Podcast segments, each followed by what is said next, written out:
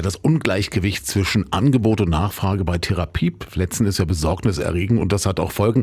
Jede dritte Arbeitsunfähigkeitsbescheinigung ist auf psychische Erkrankungen zurückzuführen und diese Erkrankungen sind häufig dann der Grund für die Frührente. Betroffene, die müssen oft acht Wochen oder länger auf ein Erstgespräch mit einem Therapeuten warten.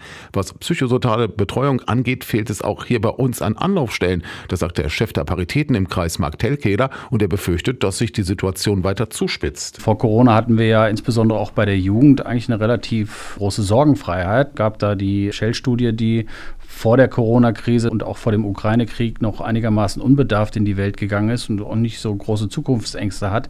Und das ist jetzt eins der größten Themen, den aktuellen Umfragen nach, was die insbesondere auch die junge Generation gerade ziemlich umtreibt. Und daraus resultieren natürlich auch Bedarfe, die noch nicht wirklich absehbar sind.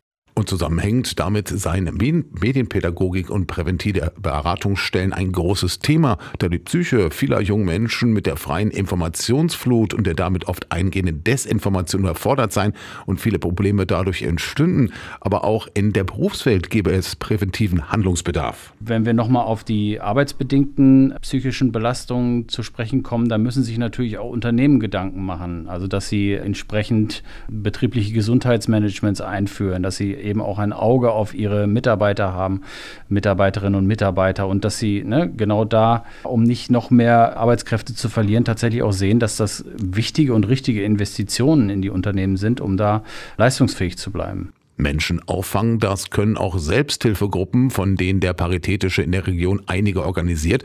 Professionelle therapeutische Hilfe können die aber auf Dauer nicht ersetzen. Die Selbsthilfe ist in Hameln-Pyrmont ein großes Erfolgsmodell, kann man sagen. Also das gibt einen stetigen Zulauf. Wir haben insbesondere in dem Bereich psychische Erkrankungen, insbesondere im Themenfeld Depressionen, leider einen großen Anstieg zu verzeichnen. Es ist gut, dass die Leute sich an den Paritätischen wenden, aber es zeigt ja, dass die Situation insgesamt schwieriger wird in der Gesellschaft. Gesellschaft. Der Austausch in dem Themenfeld Depression mit Menschen, denen es ähnlich geht, gibt einem schon viel Kraft. Das heißt aber noch lange nicht, dass das ausreicht, um solche psychischen Erkrankungen zu überwinden. Man kann sie bearbeiten, aber ich glaube, das wird nie den Einsatz auch von professioneller therapeutischer Hilfe ersetzen können. Auch hier bei uns in der Region fehlt es an Therapieplätzen. Laut dem Geschäftsführer des Kreisverbandes der Paritäten, Mark Telkeder, melden sich immer mehr Menschen, vor allem mit Depressionen, bei den Selbsthilfegruppen des Wohlfahrtsverbandes. Und es fehlen auch Anlaufstellen und das führe zu langen Wartezeiten. Und laut Telkeder ein Zustand, der sich ändern müsse, denn Hilfe zur Selbsthilfe könne in vielen Fällen gemeinsam mit professionellen